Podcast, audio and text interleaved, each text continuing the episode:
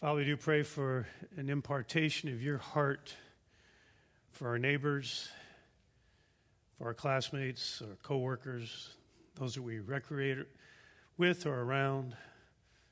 We just pray that you would not just uh, teach us to know something, but that we would actually become something more. Pray this in Jesus' name. Amen. So there was this guy, and it rained a whole bunch in his neighborhood. In fact, the water started rising and started flooding. Flooded so much he had to climb out of his house onto his rooftop. And as he's on his rooftop, he began to pray for God to save him. A boat came by, and a boat offered to help him. He said, No, I prayed to God. God's going to save me. The boat left. Another boat came by, said, Hop in. He said, No, no, no. God's going to save me. It's a boat left. Finally, a helicopter comes and says, Get in here. And he's like, No, I've prayed for God to save me. Helicopter left, the waters rise, he drowns. He gets to heaven and he can't wait to ask God the question, Why didn't you answer my prayer and save me? And God said, I sent two boats and a helicopter. Now, we know this story, we've heard it before, but here's the point. The point is, God is offering his saving activity a whole lot more than people are recognizing. Now, the, the title of the message this morning is The Search and Save Mission of Jesus. In Luke 19:10 Jesus says this, "For the Son of man has come to seek and to save that which is lost." See, our God is a searching and saving God. He is on a mission. He's not aloof or indecisive or passive. He's never in maintenance mode. He's never coasting. He's never drifting. He's always sending. He's always pursuing. He's always searching. He's always saving. And the book of Acts is a story of how the early church really understood, the words of Jesus when he said, As the Father has sent me, so I send you. And so I want us to take a little kind of a look into the book of Acts this morning, because I think the book of Acts is a constant indictment against maintenance Christianity. No, it's this, it's really kind of, every time I read it, it goads me. It goads me and encourages me and stimulates me on mission. Acts chapter 1 starts, verse 8, with a very important passage that really tells you about the whole book. In fact, in fact, this passage, this one verse, actually gives us the outline of the book. Acts chapter 1, verse 8, Jesus says to his disciples, But you will receive power when the Holy Spirit has come upon you. And you shall be my witnesses both in Jerusalem and all Judea and Samaria and even to the remotest parts of the earth. And this is exactly what happens in the book of Acts. The disciples are filled with the Holy Spirit in Acts chapter 2. And what do they do? They begin to be these witnesses. They begin to tell other people about Jesus Christ and what he has done for them. Now, as they're doing that in the book of Acts, chapter 2 and chapter 3, it doesn't take long before we get to Acts chapter 4, and we have the first real obvious pushback from the enemy, from the devil and his minions, in the form of intimidation and persecution. Acts chapter 4, Acts chapter 5. Actually, this persecution and this intimidation culminates in Acts chapter 7 with the martyrdom of Stephen as he is preaching to the Sanhedrin. And what God does with this persecution is He actually uses it to catapult His people out of Jerusalem, even out of Judea, into Samaria, and ultimately to the uttermost parts of the world. Why? Because God is on a mission. God has taken even these, this persecution and using it as a launching pad for His mission. So we see that when we get to Acts chapter 7. Now we get to Acts chapter 8. What happens when we get to Acts chapter 8 is God moves Philip, who is having really a very successful ministry in Samaria, leading many Samaritans to Christ. God is going to move Philip to Gaza momentarily so he can speak to this Ethiopian eunuch who's on a pilgrimage.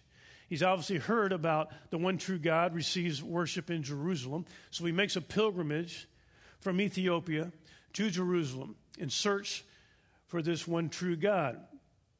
And as he is searching and seeking, God sees his seeking hearts and sends Philip to speak to him. And as a result of that conversation in Acts chapter 8, we have the first Gentile convert in the book of Acts. And it is a black man from Africa who then goes back to Africa with the gospel and shares the gospel in Africa. Then we get to Acts chapter 9. What happens in Acts chapter 9? Again, we see the missionary heart of God. Acts chapter 9, there is a man by the name of Saul. Saul is his Hebrew name, Saul of Tarsus. We are more familiar with his Greek name, Paul. He's actually persecuting Christians. He is, he is zealous about this persecution. In fact, he's on his way to Damascus with uh, some written uh, permission for him to be able to even continue this persecution, dragging, arresting, and even seeing Christians put to death. But he, on the way to Damascus, he encounters the risen Christ. It is a vision, it is a very real experience, and in the process of this, he is converted. He is converted to faith in Christ, and he becomes the apostle Paul to the Gentiles. And his ministry will extend, he focuses on the Gentiles, it eventually extends all the way to Europe. Again, what do we see? We are seeing the missionary heart of God, the God who is he is seeking, he is searching, he is sending, he's pursuing. That is our God. Then we get to Acts chapter 10 and Acts chapter 11. What do we see there? We see the apostle Peter is instructed by God to go to the household of Cornelius, who's actually holding a bit of a Gentile God seeking prayer meeting. And Peter walks into that, shares the gospel, and all of them are saved. Again, this is the heart of God. He is moving all the pieces, He's orchestrating events, and He's, he's connecting people. Why? Because He is about pursuing people for them to become part of His family, to get saved, to come to know Christ. Then we get to Acts chapter 12. What happens in Acts chapter 12? Well, we see that Herod, evil Herod is trying to oppose the Christian faith. So, what does God do? Well, God, Herod had Peter arrested after he had James killed. And God first has Peter supernaturally release what for? For the mission. But then he actually he actually takes Herod out and he kills Herod because of Herod's in the way of what God is trying to do. So that's Acts chapter 12. Again, we're seeing this missionary heart of God. God is not in maintenance mode, God is not cruising. God is active, He is pursuing, He is orchestrating, He is on a mission. And we get to Acts chapter 13, we see it again. We see God's unrelenting commitment to the mission. What does He do in Acts chapter 13? In Acts chapter 13, we see that by the Holy Spirit, Paul and Barnabas are propelled out of Antioch to the lost pagan, pagan world of Cyprus and eventually beyond. What I want to do is I want to go ahead and just kind of hone in for a moment into Acts chapter 13 because I want us to see how God is orchestrating things. Because what God is going to do is, is he's going to, we're going to see in Acts chapter 13, we're going to see through the whole book of Acts, that this search and save mission is not the work of a man, it is the work of God. God is the one that is catapulting people out of Jerusalem to get the job done. God is the one who's overcoming opposition, whether it's a Herod or we're going to see an Elymas He's going to overcome opposition to get his job done. God is the one who is speaking, He's the one who's empowering, He's the one who's searching, He's the one seeking, pursuing, saving. Again, our God is a missionary God, and His people, the more we line up with His heart, the more we are a missionary people, all of us, not just some of us.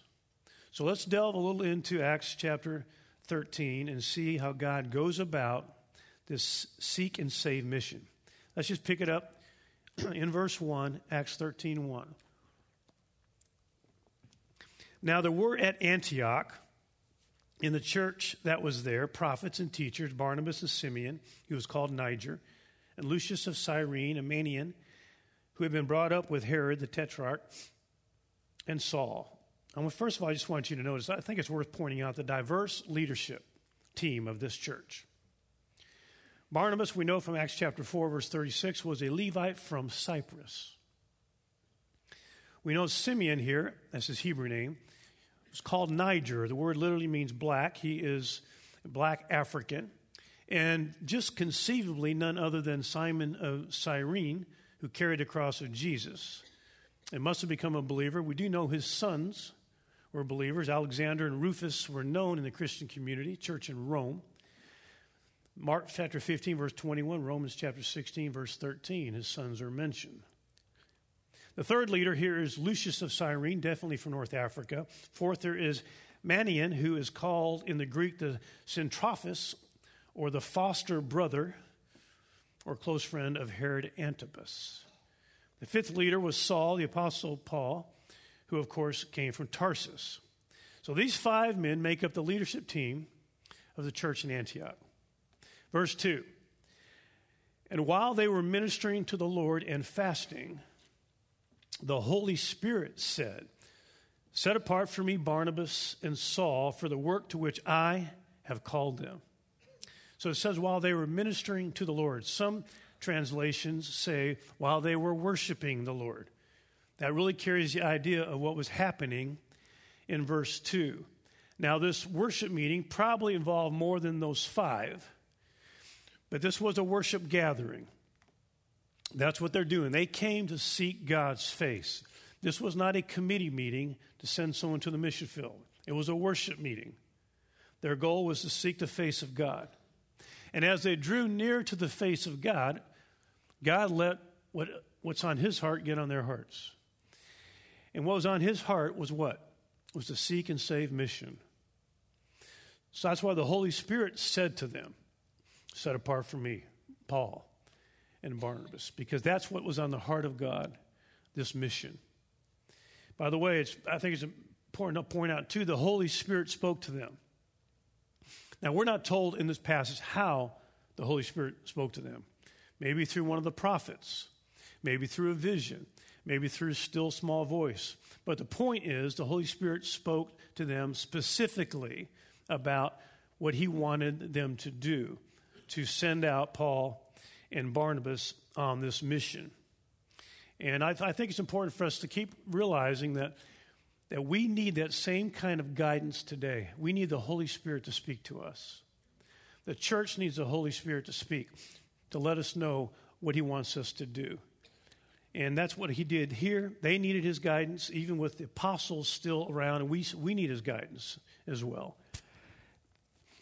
So he says, Set apart for me Barnabas and Saul for the work for which I have called them. I want you to notice the call was clear, but the land and the people they were to go to was not clear.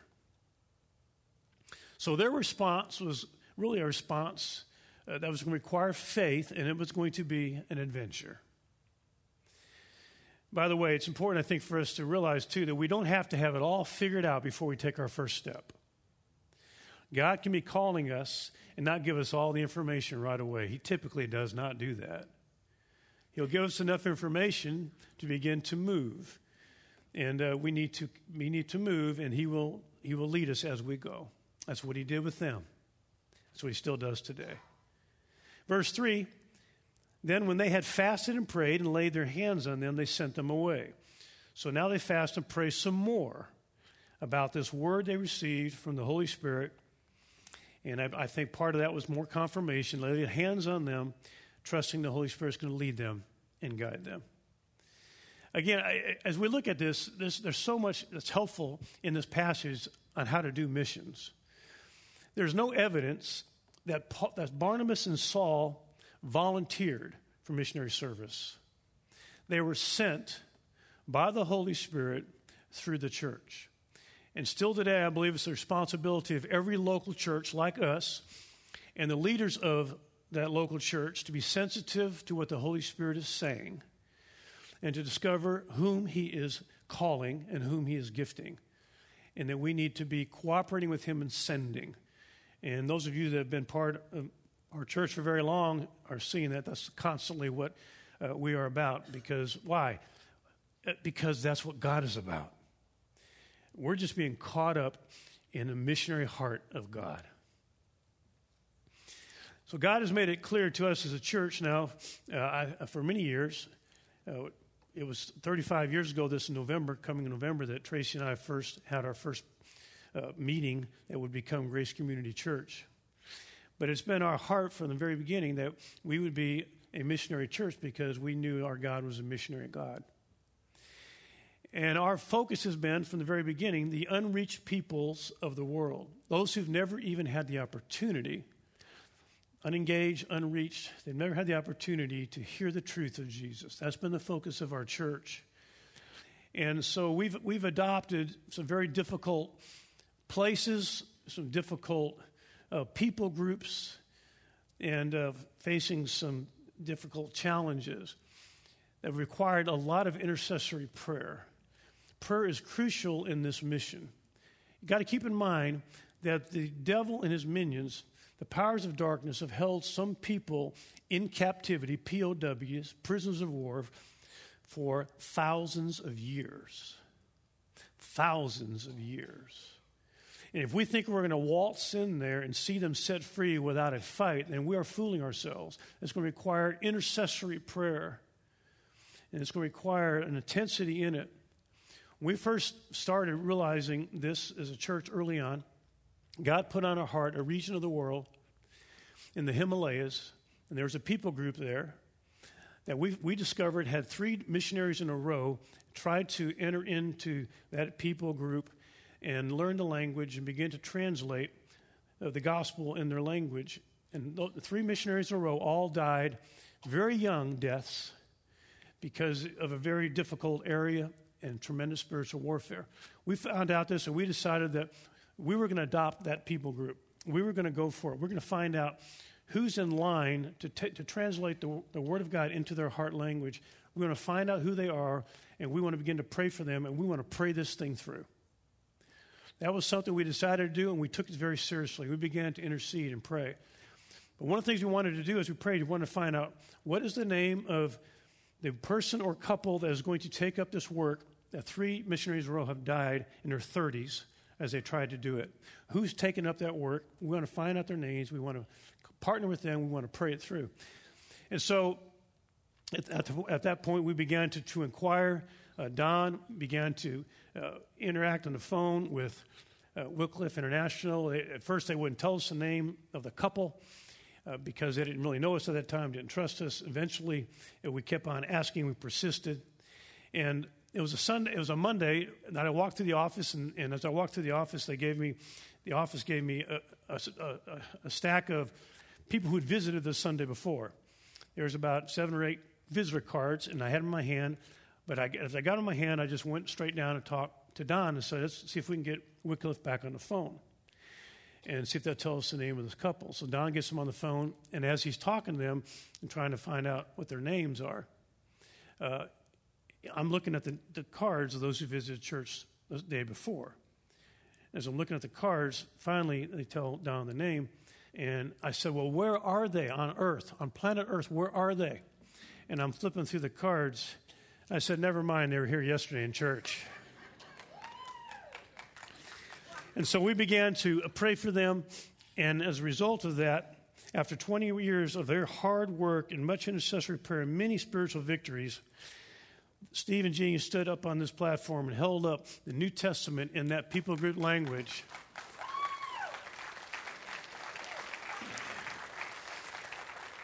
that is now being used by them in their churches. I tell you that story simply to tell you that it was God who was orchestrating all these things. It was God who had a heart to reach those people. We got caught up in it. That's all. We got caught up in it. So did Steve and Jean. We got caught up in God's missionary heart. So I want, to see, I want you to see more about how God does this. In Acts 13, let's start in verse 4. So, being sent out by the Holy Spirit, they went down to Seleucia, and from there they sailed to Cyprus. When they reached Salamis, they began to proclaim the word of God in the synagogues of the Jews. And they also had John, that's John Mark, as their helper. When they'd gone through the whole island as far as Paphos, they found a magician, a Jewish false prophet, whose name was Bar Jesus, who was with the proconsul Sergius Paulus, a man of intelligence. This man summoned Barnabas and Saul and sought to hear the word of God. But Elymas, the magician, for so his name is translated, was opposing them, seeking to turn the proconsul away from the faith. But Saul, who was also known as Paul, filled with the Holy Spirit, fixed his gaze on him and said, You who are full of deceit and fraud, you son of the devil, you enemy of all righteousness, will you not cease to make crooked the straight ways of the Lord? Now behold, the hand of the Lord is upon you, and you will be blind and not see the sun for a time. And immediately a mist and a darkness fell upon him, and he went about seeking those who would lead him by the hand. Then the proconsul believed when he saw what had happened, being amazed at the teaching of the Lord. Now, when Paul and Barnabas and John Mark, when they get to Paphos on Cyprus, something happens that gives us another forceful demonstration of God's missionary heart, that his missionary heart will not be frustrated and his mission will not be stopped. Now, in Paphos, Sergius Paulus, he's the governor or proconsul, he, he wants to hear the word of God. It says in verse 7 he was a man of intelligence. He summoned Barnabas and Saul, sought to hear the word of God. Now, this is amazing when you think about this. He is the ruler of Cyprus. And these missionaries, I mean, they are nobodies in the Roman world. They have no human authority, they have no political standing in Cyprus. They are unknowns. But they're called by God, sent by God, and now God, against all odds, is going to get them a hearing with the most powerful man on the island of Cyprus, the governor. I mean, and, this, and, and, he's also done some kind of work in Paulus that Paul, uh, he's, Paulus is interested in wanting to hear the Word of God. So, God, I mean, through this worship and fasting, he calls these nobodies from Antioch and makes this connection. Again, I just want you to see God orchestrating all this because he's a missionary God. He wants the mission done so much more than we do. Sometimes I think we're trying to convince God to become a missionary God. Get more involved when He is the one who is giving us even the desire to pray the things we pray. He's orchestrating it all. He is moving the pieces, and He's using nobodies from nowhere to get it done. And I was thinking about that just yesterday. I remind, it reminded me of in 2004, I was invited to Uganda to some special prayer meetings that were taking place. They were all night prayer meetings. They were, they were in the soccer stadiums of Uganda and I was invited to come and and and even speak possibly. It wasn't really clear if I was going to speak or not at a church or whatever. I just came, and and at one of the soccer stadiums, they told me there's hundred thousand people at this soccer stadium. They then tell they tells me then that I'm about to preach, and I'm I'm going to preach before the president of the country comes out and addresses the whole country. It's going to be on. It was going to be. It was going to be televised. It was going to be televised to all the meetings and all the different soccer stadiums. And so I am now, I'm, I'm, as I'm doing this, I'm preaching the gospel to 100,000 people before the president of the country comes out. And I'm thinking, I am nobody from nowhere. See, that's, that's my point I want, to get, I want you guys to understand. It's not about personalities. It's not about who. It's not about reputations. It's all about God just orchestrating things, and every once in a while we find ourselves caught up in it. God is doing it all. He's the missionary God. He's the one searching and seeking and orchestrating, intersecting. Now, in Acts chapter 13, that's what Paul and Barnabas, they find themselves. They're, they're, with, they're with Paulus, and as they're speaking the word of God to him, what happens? Well, Elymas gets in the way. And it's interesting because his name, translated, means son of salvation. And Paul actually calls him rather the son of the devil. And so what is so he tries to get in the way of salvation for uh, the for Apollos, the governor. And what happens is the Holy Spirit comes upon Paul, and Paul, discerning the spiritual warfare, moves into action. And by the way, spiritual warfare is a given. Don't be surprised when it happens. Anytime God is using to speak to somebody, don't be surprised that there's some opposition, there might be some distraction, that there is, the enemy does not want the gospel to go forward. So expect spiritual warfare, but don't be afraid of it. Don't be afraid of it. Be in prayer, have other people praying for you, be in the word, walk in purity. And remember this big God, little devil. Let me say that again. Big God, little devil. Greater is he who's in you than he who's in the world. And so when you discern spiritual warfare, go to prayer, overcome it, and keep on going, which is what they did in this case. So the Holy Spirit comes upon Paul. What does he do? Verse 10 of Acts chapter 13, he says, You who are full of deceit and fraud, you son of the devil, you enemy of righteousness, will you not cease to make crooked the straight ways of the Lord? Now, there's a phrase here I want to point out. When he says, Make crooked the straight paths of the Lord, that's an important, that's an important phrase. Making crooked the straight paths of the Lord. That's what the devil wants to do. What are the straight paths of the Lord, and how do you make them crooked? Well, I think we can answer that question once we realize that in verse 8, this, the Greek word that's translated turn away, and in verse 10, the Greek word translated make crooked, is the same Koine Greek word. It is distre. And I want to just read these verses, and I'll show you the word. Acts 13 8. But Elymas, the magician, was opposing them, seeking to turn away the proconsul from the faith. There's that word. Acts 13:10. But Saul said, "You enemy of all righteousness, will you not cease to make crooked, there's that word, make crooked the straight ways of the Lord." So turn away in verse 8 is the same as make crooked in verse 10. And from the faith correspond in verse 8 corresponds with the straight paths of the Lord in verse 10. So the way that you that the enemy tries to make crooked the straight paths of the Lord is to somehow try to get in the way of people coming to faith. Now, two wonderful things come out of this. One is to see this that God does have straight paths that lead to Him, He has straight paths. In fact, that's exactly what we have going on in Acts 13. I wanted you to see this. He sees Sergius Paulus there in Cyprus, and 275 miles away, there's a prayer meeting going on in Antioch. And God sees a straight path. He's going to call some from that prayer meeting. He's going to lead them all the way to Cyprus. And then he's going to set up a meeting with Paulus so they can hear the gospel and believe. And so that is the straight path to the Lord. Now, what the devil wants to do is he wants to get in the way of that. He wants to somehow get in the way. So he uses Elymas trying to make that path crooked or turn it away.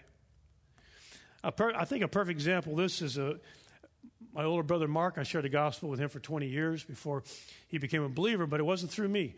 In fact, we were on a plane to our grandfather's funeral in Chicago, and he was, on, he was sitting by the window, and I was in the middle. I thought, I got him now. I got two and a half hour plane flight to talk to him about Jesus. And as I'm talking to him about Jesus, he finally looked at me, and he was actually he was a boxer at the Air Force Academy. He had a fist, and he said, he said, If you talk to me about Jesus one more time. So I was quiet the rest of the plane flight. and as I, and I kept praying for him, praying for him, and, and then I would talk to him. You know, every, every time we had holidays, we'd go to our folks' house and we'd see each other. And he told me about his business. And, he, and as I'm praying for him, I said, Well, tell me about your business. He said, I have a new business partner. He said, Funny thing, he's a part time Baptist preacher. I said, That is funny. And so a couple of years later, um, I'm talking to him again, and he, I said, So, how's the business? He said, I have a third business partner. Funny thing, he's also a part time Baptist preacher. I said, You're surrounded. And what ends up happening is one time I go, I, we, go back there to, for a holiday, and we're going to a golf course to play golf, and he's telling me, as, he's, as we drive, and he's telling me how wonderful Jesus is in his life. And I'm thinking, who are you? Where's my brother? But what happened is God had a straight path, and it didn't involve me. God had other people he was using uh, to, to win my brother to himself. So God has a path. He wants Paulus to come to know him. So he's got a path, but Elymas gets in the way. He gets in the way, but God is going to not just overcome him getting in the way, God is going to use that to actually end up leading Paulus to faith. I want to tell you one more story, and we're going to close here. And this is a story of the Kickapoo Indians in Mexico. Many years ago, we had a team down there with the Kickapoo Indians, and the, the chief of the tribe was 92 years old, and we wanted to show the Jesus movie to the whole tribe. Now, the only problem was that the chief of the, of the tribe was deaf. And so we, we, so we're praying, Lord, we're going to show the Jesus movie, and he can't hear. He has to be able to hear. So we laid hands on him, and all of a sudden he looked at us and said, I can hear. So we, we played the Jesus movie. He prays to receive Christ at 92. We ended up having a good relationship with his son, who is the next chief. His son told me that his house was my house, mi casa, su casa. And, uh, but, but eventually, the, the grandson becomes chief, and he is, he's not interested in spiritual things. In fact, he's in prison right now for murder. And you can't get back into the Kickapoo area without an invitation. So we need an invitation, Lord. How are we going to get an invitation? if we're going to get back into the Kickapoo. Well, just last week, I want you to see what happened. Run that video from Will. I want to tell you a really cool story about something recently where we saw the hand of God orchestrating what He wanted to happen. I was able to go down to Mexico a few weeks back with a college and young adult, great trip, and we went to a, a settlement called Nacimiento de los Negros. And we did ministry there, and just about three minutes north or down the road from there is, is the reservation land of the Kickapoo Indian tribe. And so, one of our uh, students, or one of our young people, they painted murals on the walls of the church with verses that the senior pastor had asked for. And so, the night before Sunday, I was asked to preach, and I, I wasn't really ready. And so, I said, you know what, I'm going to preach on the murals. And so, long story short, we ended with just uh, looking at a mural that was facing the Kickapoo Indian tribe, and on it it said, How beautiful it is when brothers and sisters dwell in the house of the Lord. And so we ended with a time of just praying that God would open doors for the Kickapoo tribe to come to know Him. Uh, later that day, we went to town, did some swimming, went to the store, and I'm standing in line at the store. I've got a tattoo on my arm, and in perfect English, the man behind me asked about my tattoo. And so we talked. Uh, and then he asked me where I was from. I said, Dallas. I said, Where are you from? He says, Well, I'm Kickapoo Indian and, and, and, you can imagine a little tingling going on. And so I said, "Wow, you know, I've always wanted to see up there, never been there." And he said, "Well, why don't you come on up?" He said, uh, "Just just drive into the reservation, go past security, and you drive to the end of the road. I live there. You'll see me." And so I, I grabbed Jonathan Anderson and we prayed about it, and we drove up. We didn't see a soul. We were a little nervous, and, and sure enough, we get to the end of the road at the foot of the mountain, and and the man comes walking out. This man of peace. And so we got to sit down for about an hour and a half. We talked about hunting. We talked about uh, their language, their religion, their beliefs.